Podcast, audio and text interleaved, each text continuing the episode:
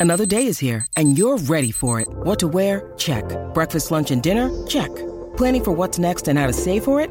That's where Bank of America can help. For your financial to-dos, Bank of America has experts ready to help get you closer to your goals. Get started at one of our local financial centers or 24-7 in our mobile banking app. Find a location near you at bankofamerica.com slash talk to us. What would you like the power to do? Mobile banking requires downloading the app and is only available for select devices. Message and data rates may apply. Bank of America and a member FDIC. When you need mealtime inspiration, it's worth shopping Kroger, where you'll find over 30,000 mouthwatering choices that excite your inner foodie. And no matter what tasty choice you make, you'll enjoy our everyday low prices, plus extra ways to save, like digital coupons worth over $600 each week. You can also save up to $1 off per gallon at the pump with fuel points. More savings and more inspiring flavors make shopping Kroger worth it every time. Kroger, fresh for everyone. Fuel restrictions apply. Sip on the go with a Starbucks iced shaken espresso. Our signature roast, shaken with ice, then finished with a splash of milk. Customize it to match your style on the Starbucks app. Make today a good day. Nissan has been committed to the EV game since 1947. Their EVs have traveled 8 billion miles. 8 billion miles driven by Leaf owners globally since 2010. From the North Pole to the Formula E track to your coworker's garage. Put the electric at EV with the Nissan Ariya and the Nissan Leaf. Visit nissanusa.com to learn more. Nissan, EVs that electrify.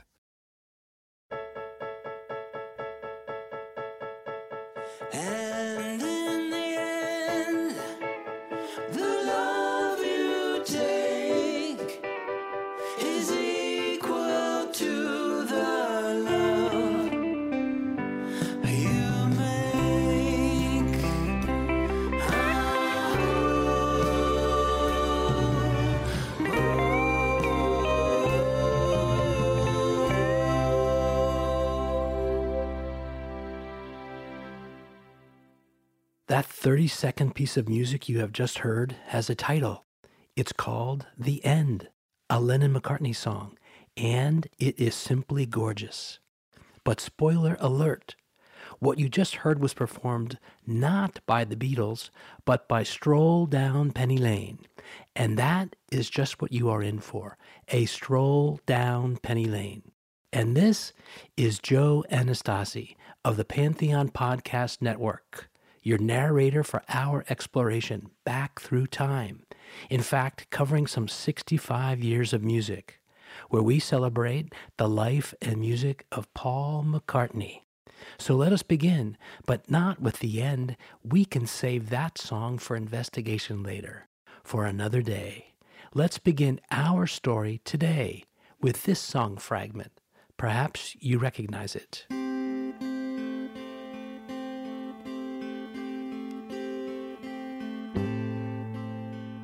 For the story about this song, we begin some 400 years ago. For this was the year in which an Englishman wrote a poem for his little daughter. The title of the poem was the Cradle Song. You may recognize it in this form. Once there was a way to get back homeward. Once there was a way get back home. Sleep, pretty darling, do not cry. If you think you know this song and the lyrics to this song, you may be surprised to find out that these lyrics, or a semblance of these lyrics, were first written some 420 years ago. Surprised? Trust me on the truth of my statement as I present the proof of my case. And to do this, flash back in time with me. Let's go back to the 20th century in a kind of thought experiment. Imagine for a moment we have our own little time machine. And using this time machine, we have arrived back in the last century, in the 20th century to be specific. And now imagine a boy sitting in a classroom with 30 other students. He is at his school desk. His teacher is standing in front of the class, reading from the textbook that she holds in her hand, and she is reading a poem from this textbook aloud to the class. But the boy, he is not following her at all. He is on a different page because as he had been flicking the pages to get to the page where she was reading from, something arrested his attention. So he had stopped on this different page. The textbook in front of him was saying that an Englishman wrote the poem on this page, and in the boy's head he heard the words that he was reading so intently. Sleep, pretty wontons, do not cry, and I will sing a lullaby. Rock them, rock them, lullaby.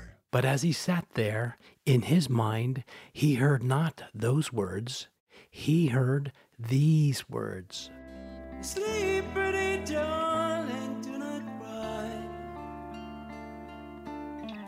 And I will sing a lullaby. And so he sat there stunned, not hearing his teacher, because as he was silently reading these words on this page, he knew them already. But here is the thing he checked the date one more time.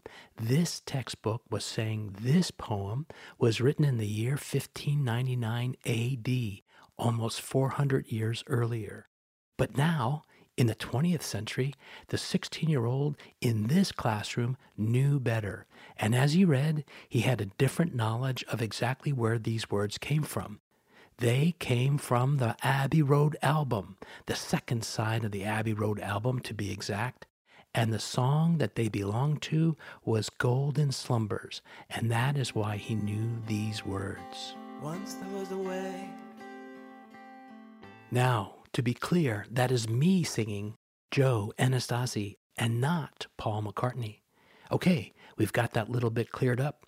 And at this juncture, our story now turns to, of all things, the subject of thievery. We've got to go further back in our time machine to do some detective work about this subject of theft. And I'm talking about the larceny kind of theft. Why? Because it involves this song, Golden Slumbers. For this poem in this textbook that starts out with that line, Once There Was a Way, is first referred to in a diary. And the diary entry is dated December 1599 AD. The diary belonged to an Englishman who was named Thomas Dekker. Now, pause for a second to digest the next thing I'm going to say. This poem was included in a famous play that this Mr. Thomas Dekker had written. The play was about a patient named Griselda. And here is the thing Thomas Dekker's story had been lifted, or should I say, had been taken from a tale that was told earlier by Chaucer in Chaucer's famous Canterbury Tales. So that's how we get to the theft part, the grand larceny theft part. But this is not the beginning of this story because we should not be too judgmental about this little bit of wholesale lifting by Mr. Thomas Dekker of Mr. Geoffrey Chaucer's story because get this.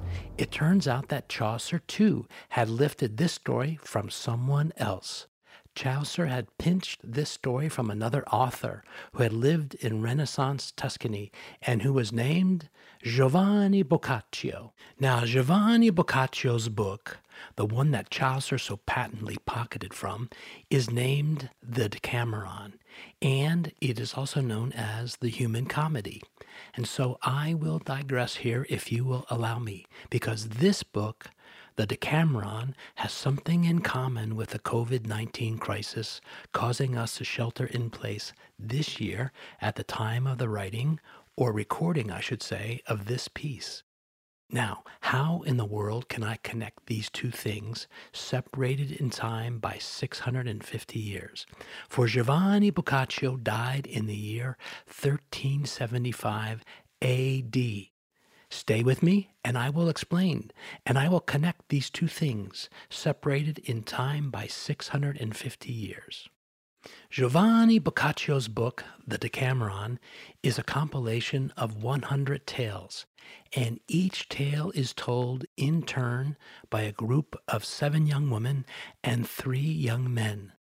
This group of young people, 650 years ago, is the connection to today's COVID 19 crisis, which has afflicted our world so greatly at the time of the recording of this piece.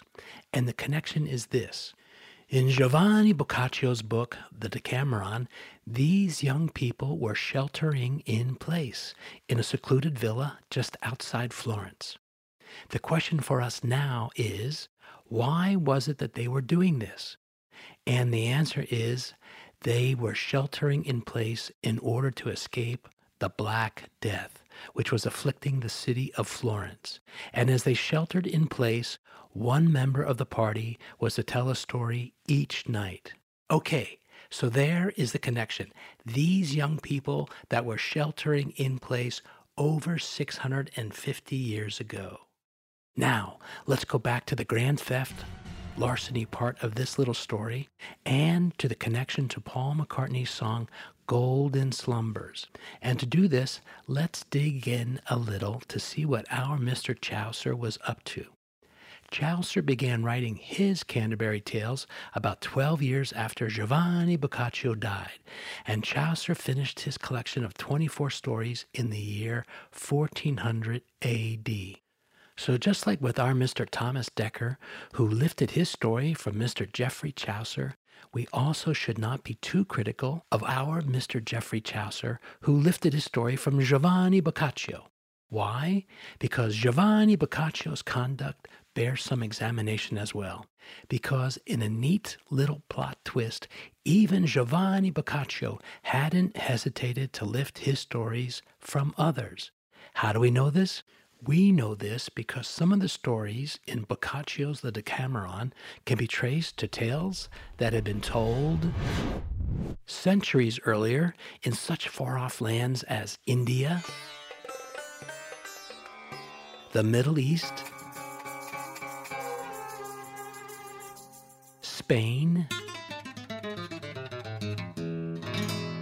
and other places. But hold on a moment. What's this got to do with the music of Paul McCartney? Yeah. Well, we're not finished with the larceny part of this story. There will be two more, count them, two more wholesale lifts of this poem again, and these occur before we arrive in the year 1969, which is when the Beatles released their Abbey Road album.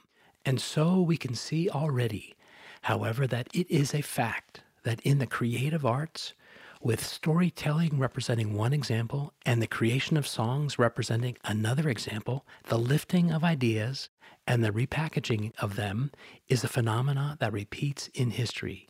It has occurred for a thousand years and more. Once there was a way to get back homeward. So, to get to the very next time we see the wholesale lifting of the words in this poem about golden slumbers, we need to travel forward in time. Recall that we were just in the year 1400 AD. So let's zoom forward in time, almost 400 years. And this time we pause our little time machine in the year 1885, which is just over 100 years ago. For if you were to go to the Stanford University Library, you could check out a songbook that was compiled for piano in the year 1885. And to do this, you would ask the librarian to retrieve the piano songbook called St. Nicholas's Songs. We are getting warmer now as we move closer to the connection to Paul McCartney and the Abbey Road album because the selection of songs in this songbook that we have retrieved from 1885 had been especially collected for children. And I can demonstrate that it dates all the way back to the year 1885, for that is the copyright date that you will find on the second page of this songbook. Now, why am I telling you this? Remember, I told you this story was about grand theft larceny. And to prove up this further allegation, our first step is to go to the table of contents in this music book, where you will find a song that is titled Golden Slumbers Kiss Your Eyes. Now, for the second step in our proof. Do you recall that golden slumbers were the very first two words in the cradle song? That poem that was written by Thomas Dekker in the year 1599, the one that was included in a play that Dekker had lifted from a story by Chaucer, who had lifted his story in turn from Boccaccio, who had in turn lifted it from others? Well, this table of contents entry in this music book from 1885 represents the very next taking of the Thomas Dekker poem that was written in 1599. For in or about the year 1885, one W.J. Henderson poached Thomas Dekker's poem of 1599 and composed the song. And he used this very same poem for his lyrics. And our Mr. W.J. Henderson called this new song that he had composed, Golden Slumbers Kiss Your Eyes. So now we arrive at the third step in our proof. So imagine this in your mind's eye. We have this songbook on the table in front of us. Let's turn to page 177 of this songbook, and here we arrive at the connection to Paul McCartney. But we need to push a button on our time machine to take us to the year 1968. Paul McCartney in 1968 happened to be visiting at his father's house in Heswall on the Wirral, which is an estuary of the River Mersey. So ferry across the Mersey, cause this land's the place I love, and here I'll stay. Hey, Joe! That's not even a Paul McCartney song. And it's not even from 1968. It's from 1965. But I like that song. It's all about Liverpool and the River Mersey. And to our listeners, the other voice you just heard was my producer, Mike Sugar. And he was on the talkback Mike. He likes to be called Sugar, but we can refer to him as Talkback Mike. All right, where was I before I was so rudely interrupted? Uh, you were singing. Right, I was. So ferry, cross the Mersey. Okay, it is 1968 now in my story, and Paul McCartney is visiting at his father's house just outside Liverpool on the River Mersey. So let's set the scene. This is how Paul describes what happened that day. I was playing the piano in Liverpool in my dad's house, and my stepsister Ruth's piano book was up on the stand. And as Paul sat there at the piano, he flipped through the piano book. And he stopped when he got to page 177. And as he looked at the sheet music there, he read the lyrics to the song. And the lyrics on the page interested him. But Paul could not read the sheet music notation. The notes that were printed on the music staff on the page really didn't mean anything to him. But Paul liked the words that he could see were written there, and so he sang his own version of the first line to the song. Once there was a way. And Paul played an A minor chord on the piano as he sang this first line.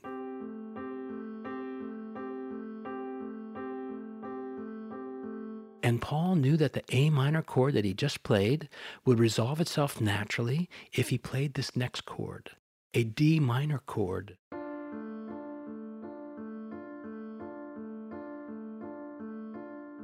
Stated another way, Paul instinctively knew that the A minor chord that he had just played on the piano would want to go next in turn to the D minor chord.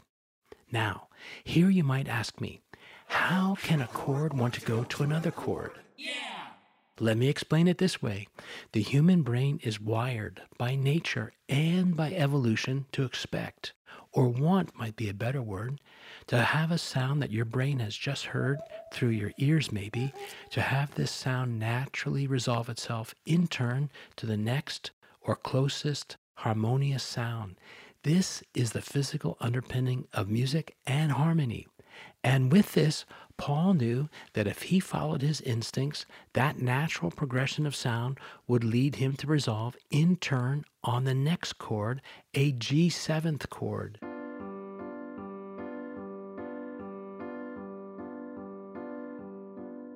Which would then lead Paul to resolve to the next chord, a C chord.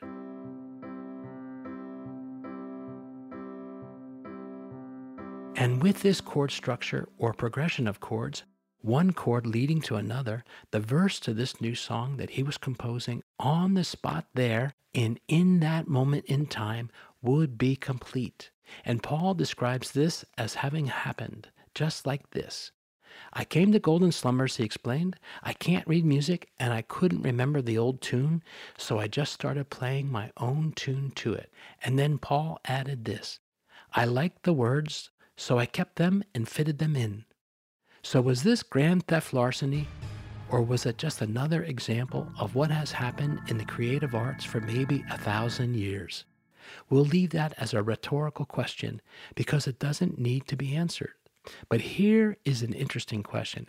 How was it, you might ask, that Paul knew that the one chord he played on the piano, followed by the next, and then followed by the next, and then the next, would be so pleasing to the human ear?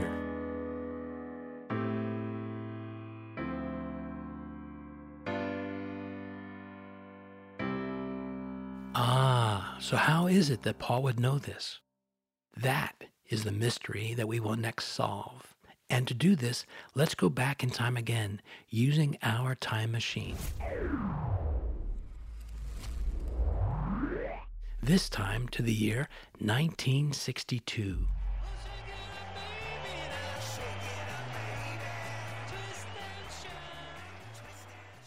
And what we will be exploring here is the mystery of Paul McCartney and the Beatles, for that matter, knowing how to use what is known as the circle of fifths in constructing the most pleasing form of a song. And as an example of this, we won't use just yet the song Twist and Shout, but we will return to Golden Slumbers because it is a perfect example of Paul using what is referred to as the circle of fifths in constructing this song, though perhaps we should put a pin in this song Twist and Shout. Why? Because we will return to it briefly to explain golden slumbers of all things and Paul's use of the circle of fifths. So hold on, here we go. Sleep,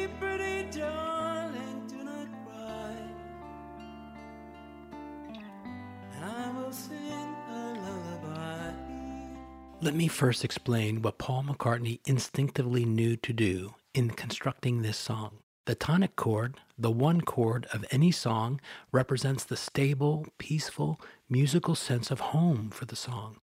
By this I mean that the one chord, like this here, can give a sense of coming home within a verse of a song, or even when it appears in the song's chorus. But how does this coming home feeling work? Well, our brains recognize this implicitly as a scientific fact. It is how we are permanently wired. Our brains can even experience an endorphin release when a song settles back to the sense of musical home. In any song, we have arrived home and we feel safe when the song or lyrics arrive back home at the one chord. Now, For the dark side of this notion. Because the opposite of this is also true. We are not safely home when we are not safely nestled within the embrace of the one chord, where we perhaps have been left in some other discordant place. The dark side, Luke. And an astute songwriter can deliberately build tension, knowing that our brains subconsciously register this tension because this tension is making us uncomfortable, and because of this, our brains want this tension to be released.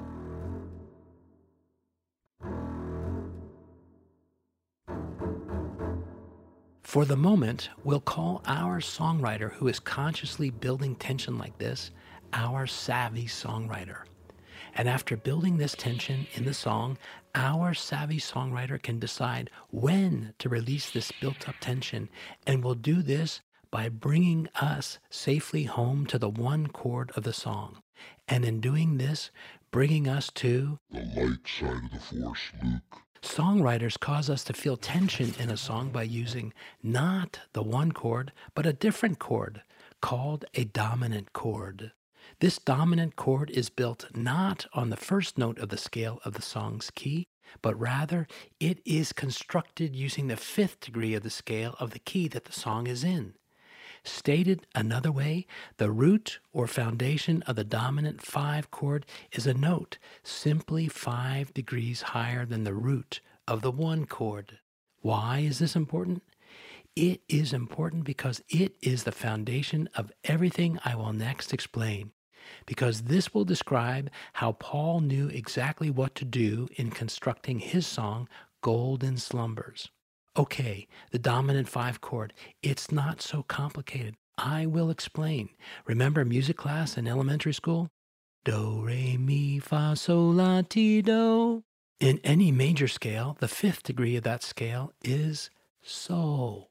So, likewise, in a chord, if we start with the root note and we call that do, as in do, re, mi, then the tone five degrees higher than this first root note is sol.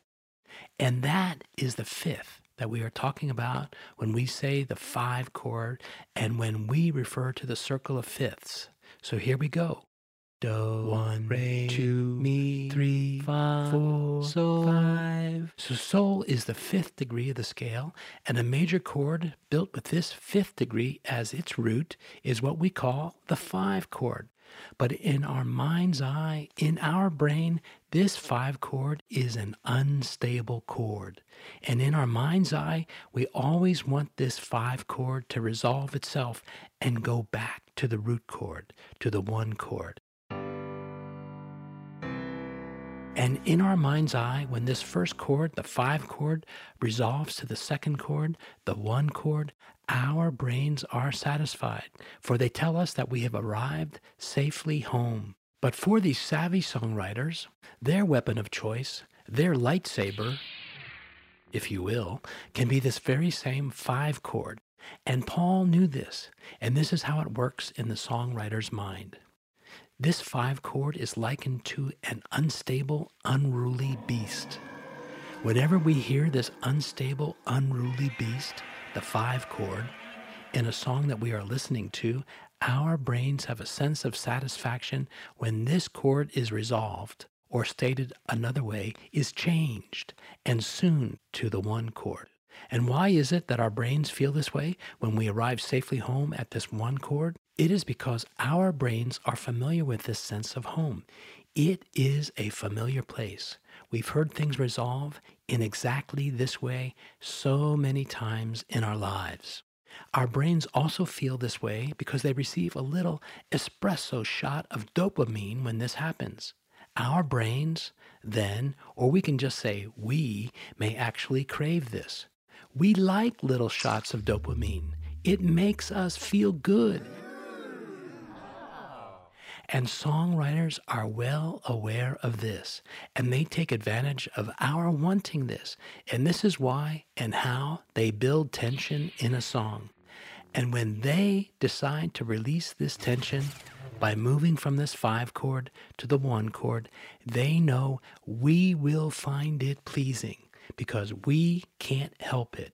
It is how we are wired. Our little brains will receive a shot of dopamine every time they do it. Here is the perfect example to illustrate this and how the Beatles knew to do this. And the song is Twist and Shout.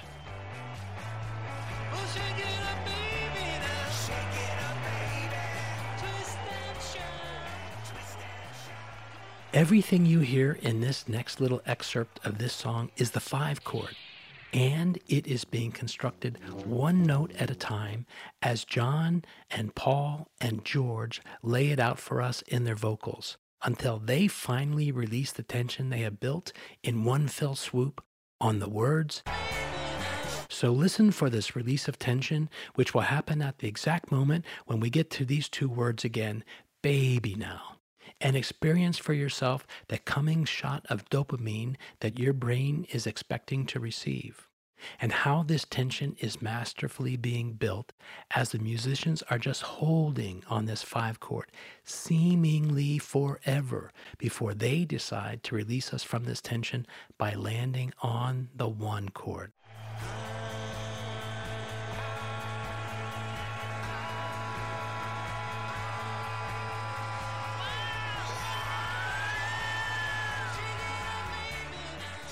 That is the five chord you just heard. Actually, that is more than just the five chord. It is the five chord being repeated over and over and over again, six times, creating tension, tension, tension, building tension, then releasing it simply by immediately moving to the one chord just here with. So now we know that the brain receives a shot of dopamine every time it discerns the fact that this tension is being created with the use of the five chord. And then, when this tension is being released, when we finally land on the one chord, this is when our brains recognize subconsciously, Ooh, we're home now, we're safe. And the Beatles, savvy songwriters that they were, exploited this physical wiring of our brains. But how did they know to do this? Let's explore the answer to this question because it's interesting. It involves the notion of feedback. And I'm not talking here about feedback from an amplifier. I'm talking about the notion of real time feedback that is being received from other humans. And it's interesting because it explains how the Beatles were able to learn so quickly and to grow as songwriters. We'll be right back after this short break, so stay with us.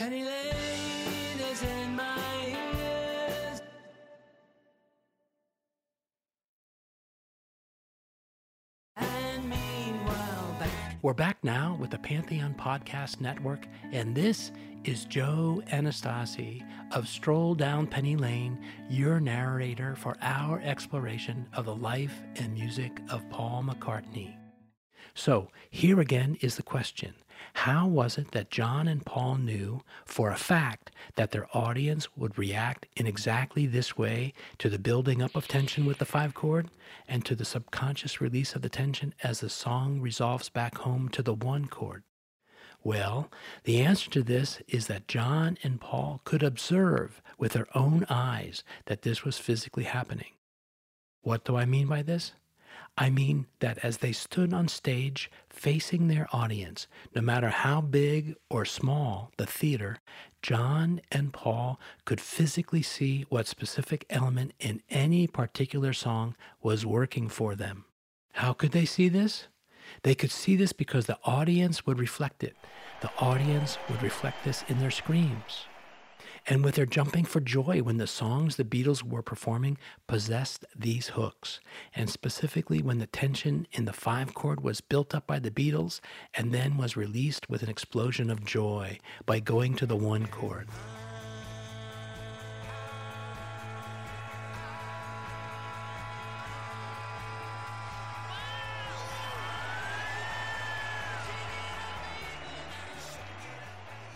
The janitors in the theater could see the effect of this too.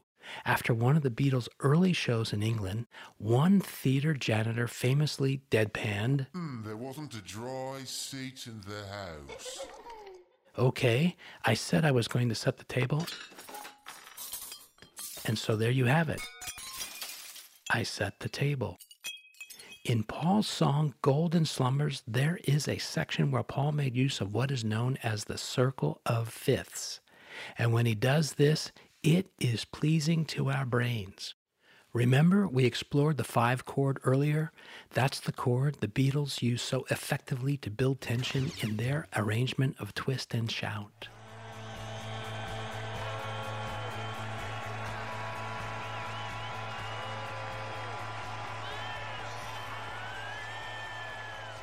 The Beatles teased us with this five chord, prolonging it measure after measure.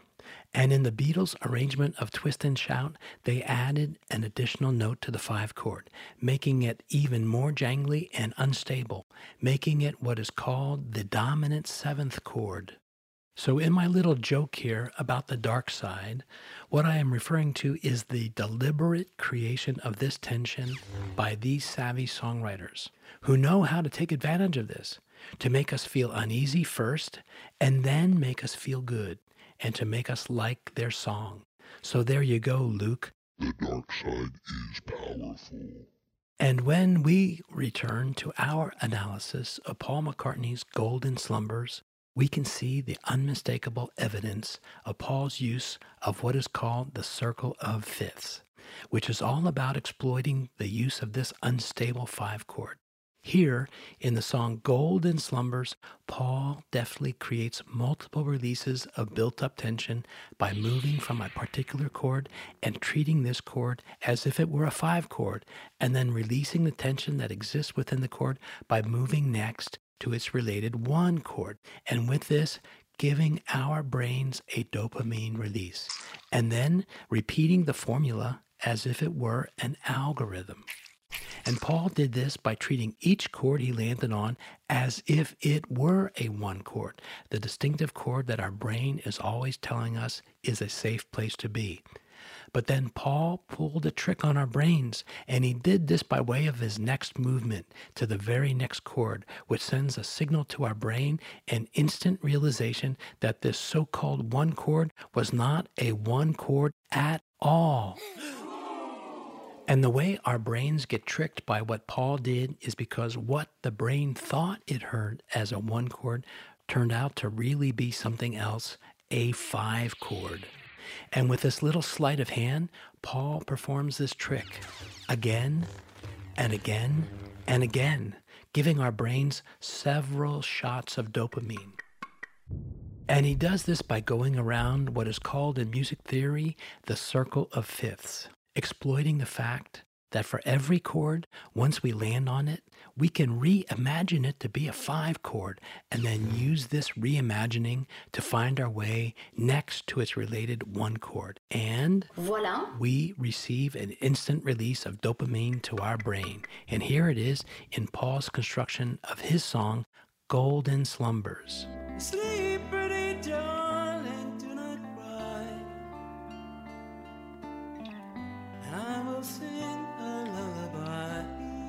So, how to illustrate this so that you, the listener, can hear the underlying mechanism that is at play here? Let's break it down. We'll do it this way. Let's treat first with the E chord that this measure is built on. And let's treat this E chord as if it were a five chord, which our brains would like to see get resolved to a one chord.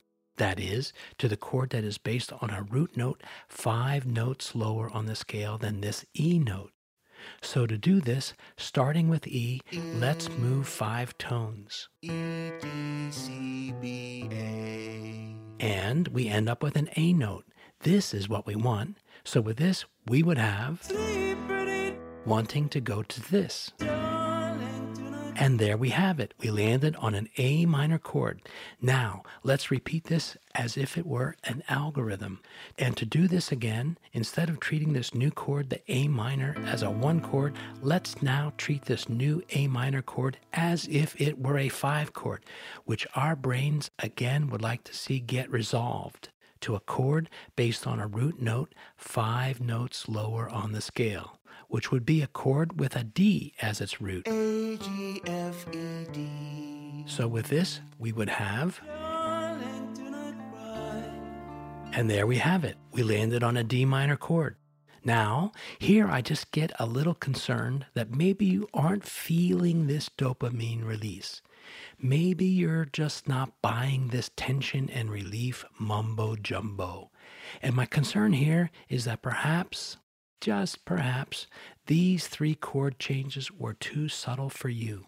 Or maybe it's the fact that what we are exploring here with this example of the circle of fifths happens to be a lullaby.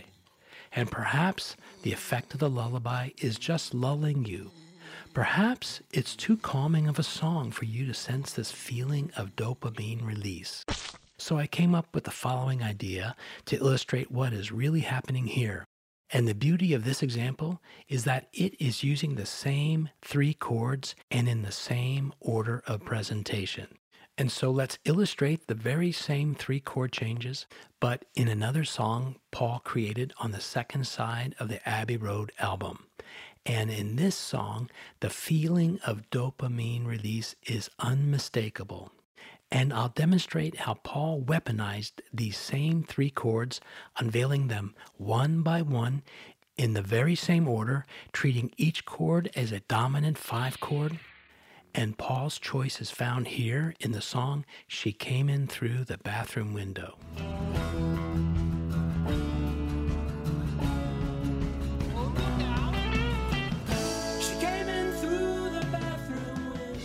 This little excerpt demonstrates Paul's deft use of the circle of fifths and how each of the three chords he uses first an E chord, then an A chord, and then third, the D chord, building tension with each, and then how he dramatically releases the tension as each successive chord is unveiled. Let's repeat this little song excerpt because you can even count or walk down the five degrees of the scale. And by walking down in five steps from the first chord, we can see that even though it was the one chord, Paul had transformed this chord simply by the way he was treating it in relation to the next chord that he moves to.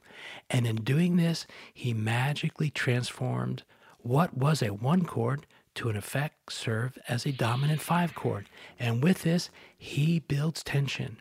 And when the resolution occurs with a movement to the one chord, this resolution is releasing the tension that our brains had sensed was being built up. Because all the while, in the background, our brains patiently wait for this release of tension to happen. 5, E, 4, D, 3, C sharp, 2, B, 1, A. Okay, that makes sense. We can actually hear that the E chord is the 5 chord because it walks down step by step 5 degrees until it lands on the new 1 chord, the A chord. But what about the next chord that I mentioned, the D chord, where I said he did this trick again using the circle of fifths? I have two confessions to make here. The first confession is this that when I was a kid and I was listening to the second side of the Abbey Road album, every time I heard this opening section of this song, She Came In Through the Bathroom Window, a chill would race down my spine. It was a physical chill that was being triggered by this song. I never knew what caused it, but it happened every time and at the very same place in this song. Now I understood why this was happening to me. My brain was sending a pulse of energy down my spine as I received an endorphin release. And this would occur just after I would hear the tension being built up with this dominant five chord, and then Paul's release of this tension when he moved on finally to the next chord, a one chord. Hey, hold on a moment. Mike Sugar, that sounded like your cello there. I thought it was supposed to be the sound of a lightsaber. Yeah, um, my lightsaber is recharging. I had to improvise. Your lightsaber is recharging? Well, then, here's something you might find useful. Which rechargeable battery is the best? Let's find out. So why buy disposable batteries when you can buy rechargeable batteries and then recharge them hundreds of times? If you're going to buy a rechargeable battery, which brand is the best? Today, we will be testing 10 different brands of nickel hydride batteries to find out which one is truly the best. Also, Rabbit hole, Joe. You're going down the rabbit hole again. Okay, where was I? You said you had two confessions.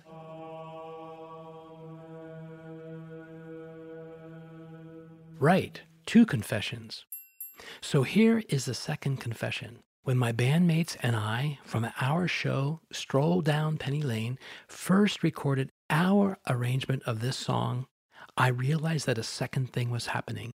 And this second thing was perhaps a little more finely drawn, but having a second equally important reinforcing effect.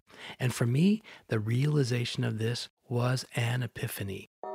And the epiphany was my discovery that the harmony vocals that began cutting in by my bandmates just as we started the song proper were also building tension, and that these harmony vocals were then releasing this tension as these vocals gently dumped us into the next chord in the circle of fifths. And in effect, this was our second movement around the circle of fifths.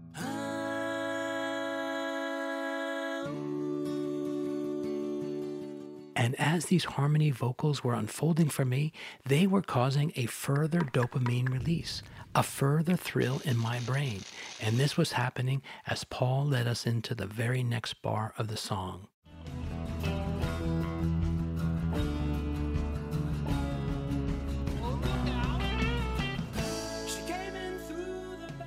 Our brains tell us we finally landed on a safe one chord, and we are entitled to think this for a grand total of exactly four seconds.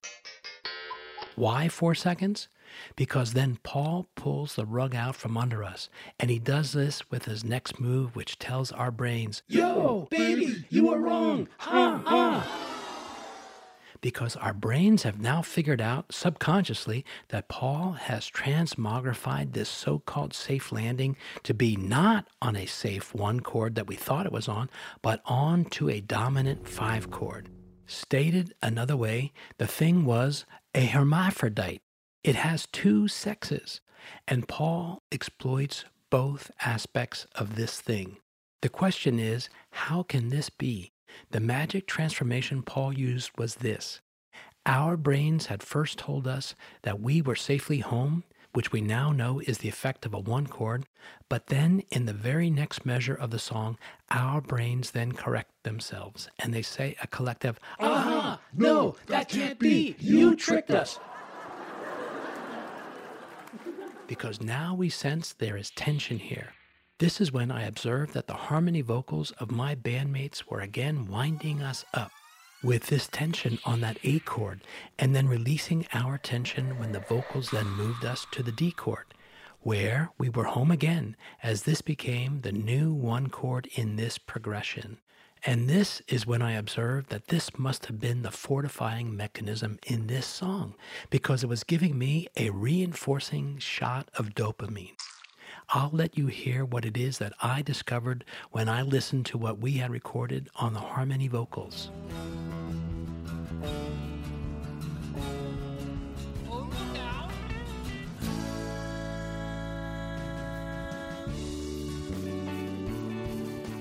And when you put it all together, you get this.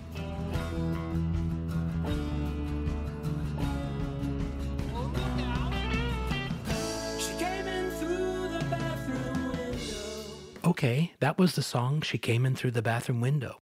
And with this song, it is simply inescapable what Paul was doing with his use of the dominant five chord. He was toying with our brain's expectations and then giving us a hefty dose of dopamine as he deftly moved us around the circle of fifths, going from an E chord, then to its one chord, the A chord, then to its one chord, the D chord. So now I think it may be just a little bit easier to digest the fact that Paul was doing exactly the same thing in a lullaby song, Golden Slumbers. The difference is that in the song Golden Slumbers, the effect of what he is doing is much more subtle and the lyrics are more calming. But here the effect on our brains is similar, and in this way specifically. It is pleasing to us as we hear the progression of the chord changes he has selected, because he is moving gracefully around the circle of fifths, and our brains are programmed to like it. Paul begins with an E chord, then moves to an A chord, then moves to the next chord in the circle, a D chord, just like in Bathroom Window. But here, now in Golden Slumbers, he continues us on to the next chord that is next up in this circle, the G chord. Then finally, he settles on the C chord, which is the root, the tonic of the whole song. And with this ultimate landing, we feel safe and fulfilled. Our brains feel this, and here is how it works. Sleep Wanting to go to this. Darling, do not And there we have it. We landed on an A minor chord. And Paul repeats this formula. He next goes to a chord based on a root note, five notes lower on the scale. Darling, do not cry. And there we landed on a D minor chord. Then he treats this new D minor chord as if it were a five chord, which our brains again want resolved to a chord with a G as its root. So with this, we would have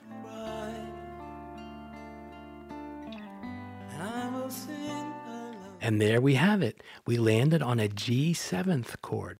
Now our brains are primed to have this chord resolve itself to a chord based on a root note five notes lower on the scale, which would be a chord with a C as its root. So with this, we would have. And now we are safely home. We have arrived at the one chord of the song itself, something that our brains somehow instinctively anticipated. And now we feel safe. Our brain somehow knows we are home. And we've used the circle of fifths to arrive safely back home. But there is something else that is interesting about Paul's construction of this section of this song. Paul's songwriting has long been observed to have a special unity of construction. What do we mean by this? Here we are talking about the craft of songwriting.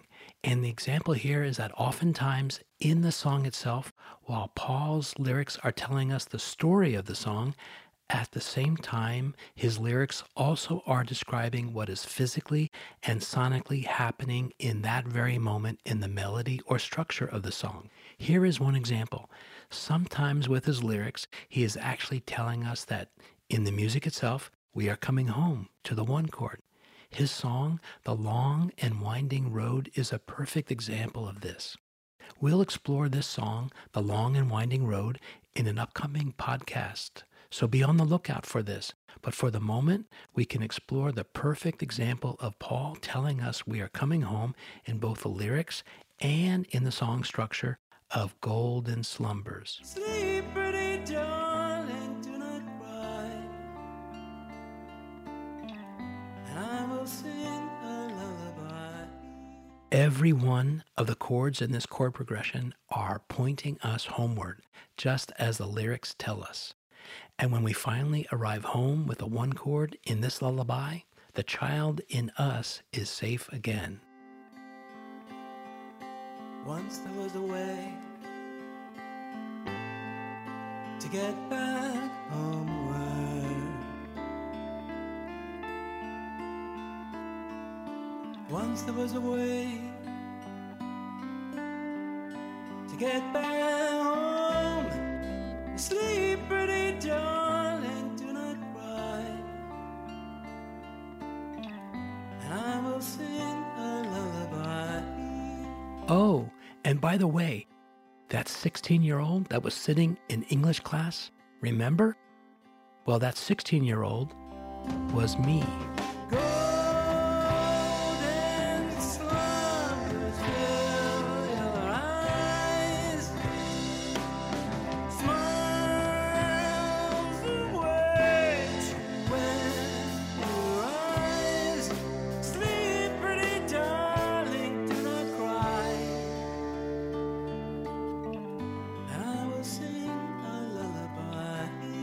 But how did we get here? From a 16 year old teenager sitting in his high school English class, where he sat there wondering about a poem written in the year 1599 AD. A poem from the Renaissance period that had been included in a play that was based on a story that had been lifted from Chaucer, which had been pocketed in turn from a story written by Giovanni Boccaccio about a bunch of people sheltering in place in Tuscany in the 1300s because of the Black Plague that had devastated Florence. And then to where we are sitting today at this writing, sheltering in place from the COVID 19 crisis. And then to a piano book, first compiled in the year 1885, resting on the music stand on the piano in Paul McCartney's father's house. What do we have from all of this? We have something now to be thankful for, for we have Paul's song today, this song, Golden Slumbers, because Paul McCartney could neither read nor write music.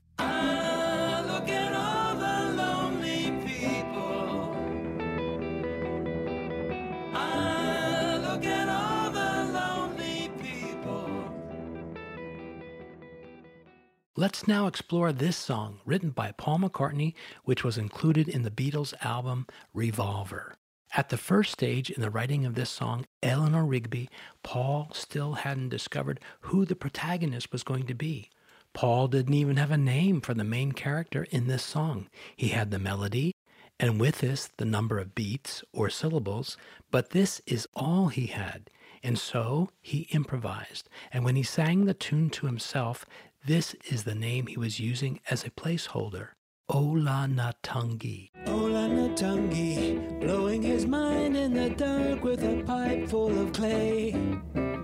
No one can say. This little story comes to us from the pop singer Donovan. Remember him? Oh, I'm just mad about saffron. A saffron's mad about me. I'm just mad about saffron. She's just mad about me. They call me mellow yellow. They call me mellow yellow. They call me mellow yellow. Uh, hey, Joe, that's not a Paul McCartney song.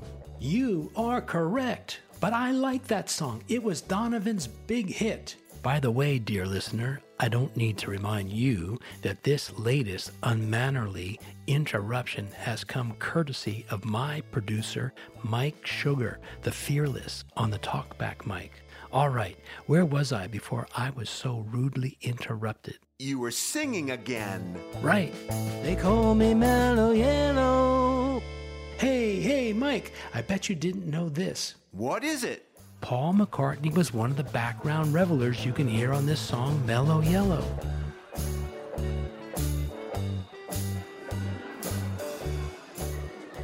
Yeah, I didn't know that. Also, let me tell you a little about this spice, saffron. The flowers of the saffron crocus are picked by hand in the early morning before sunrise, when the petals of the crocus flowers are closed. Later, the flowers are opened by hand and the three thread like stigmas are removed and dried. And it takes roughly 4,000 flowers to make one ounce of saffron powder to use in your kitchen. Okay, another dot to connect. Interesting, right? But I digress. I went down the rabbit hole once again, and my fearless producer, Mike Sugar, pulled me out again. All right, let's go back to where I was in my story about Eleanor Rigby. before I was so callously interrupted. Where was I? Oh, right. I was saying that it was the pop singer Donovan who recalled that Paul had visited with him one day and that Paul had played for him the opening chords on the piano as he sung this little song for him about. Others have observed that Paul would fiddle some more with the lyrics. They recall that he came up with this. Dazzy dee dazu. Here, with the beginning of this song, Paul was stuck. And he was stuck here at this point like forever. He has said that it was finally on a holiday as he walked down a main street in Bristol, England, that he saw a sign for a wine and spirit shop, Rigby and Evans Ltd., wine and spirit shippers. And Paul thought to himself, Rigby, two syllables, that'll do nicely for the last name. So with this, he now had Dazzy dee Rigby. then he said that he thought the first name Eleanor would fit pretty well because it had the necessary three syllables. And Eleanor was the first name of the actress Eleanor Bron, who was cast in A Hard Day's Night, the Beatles' first movie.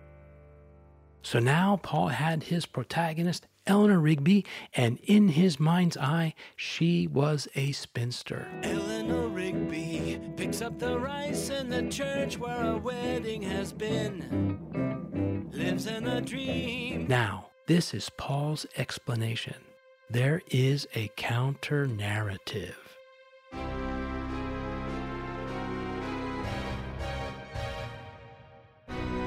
And here we've simply run out of time. So follow along with us in our next podcast, episode two, to find out the rest of the story about this song, Eleanor Rigby, the counter narrative. And I hope you enjoyed this podcast of Stroll Down Penny Lane. Please join us again next time as we explore further the life and music of Paul McCartney. And if you're in the neighborhood, come see us at one of our shows. You'll find us at www.strolldownpennylane.com.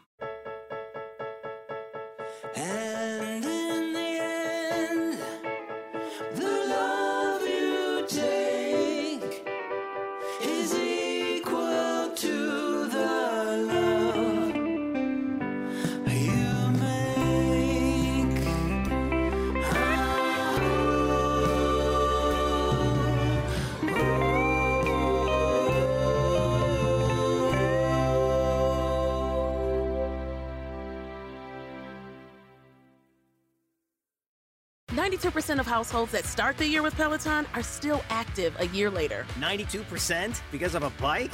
Not just bikes. We also make treadmills and rowers. Oh, let me guess, for elite athletes only, right? Nope. It doesn't matter if you're an avid exerciser or new to working out. Peloton can help you achieve your fitness goals. 92% stick with it. So can you. Try Peloton bikes, tread or row risk-free with a 30-day home trial. New members only. Not available in remote locations. See additional terms at onepeloton.com slash home dash trial. At the Home Depot, we're dedicated to helping you build the skills that get your home projects done right. That's why we offer free and interactive online DIY workshops. During the live streams, our knowledgeable associates help you tackle your DIY projects no matter your age or skill level. You can learn how to install new single pole switches, as well as standard duplex and GFCI outlets. Register for free at homedepot.com slash workshops. The Home Depot, how doers get more done. It's NFL draft season, and that means it's time to start thinking about fantasy football.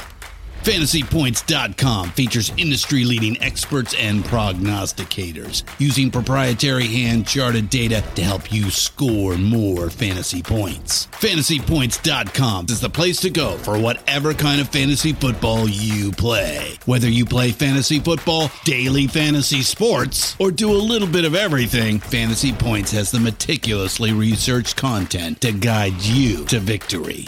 And why wait for the fall? Fantasy Points also covers the new spring football league, the UFL. Join the guru, John Hansen, Scott Barrett, Joe Dolan, and other massive names in the fantasy football universe with an exclusive offer. Use code Pantheon for 15% off any fantasy points package, including the all in package, with access to every article, tool, and data nugget that Fantasy Points has to offer. That's fantasypoints.com and code Pantheon for 15% off at Fantasy Points. Fantasypoints.com, code Pantheon. Score more fantasy points.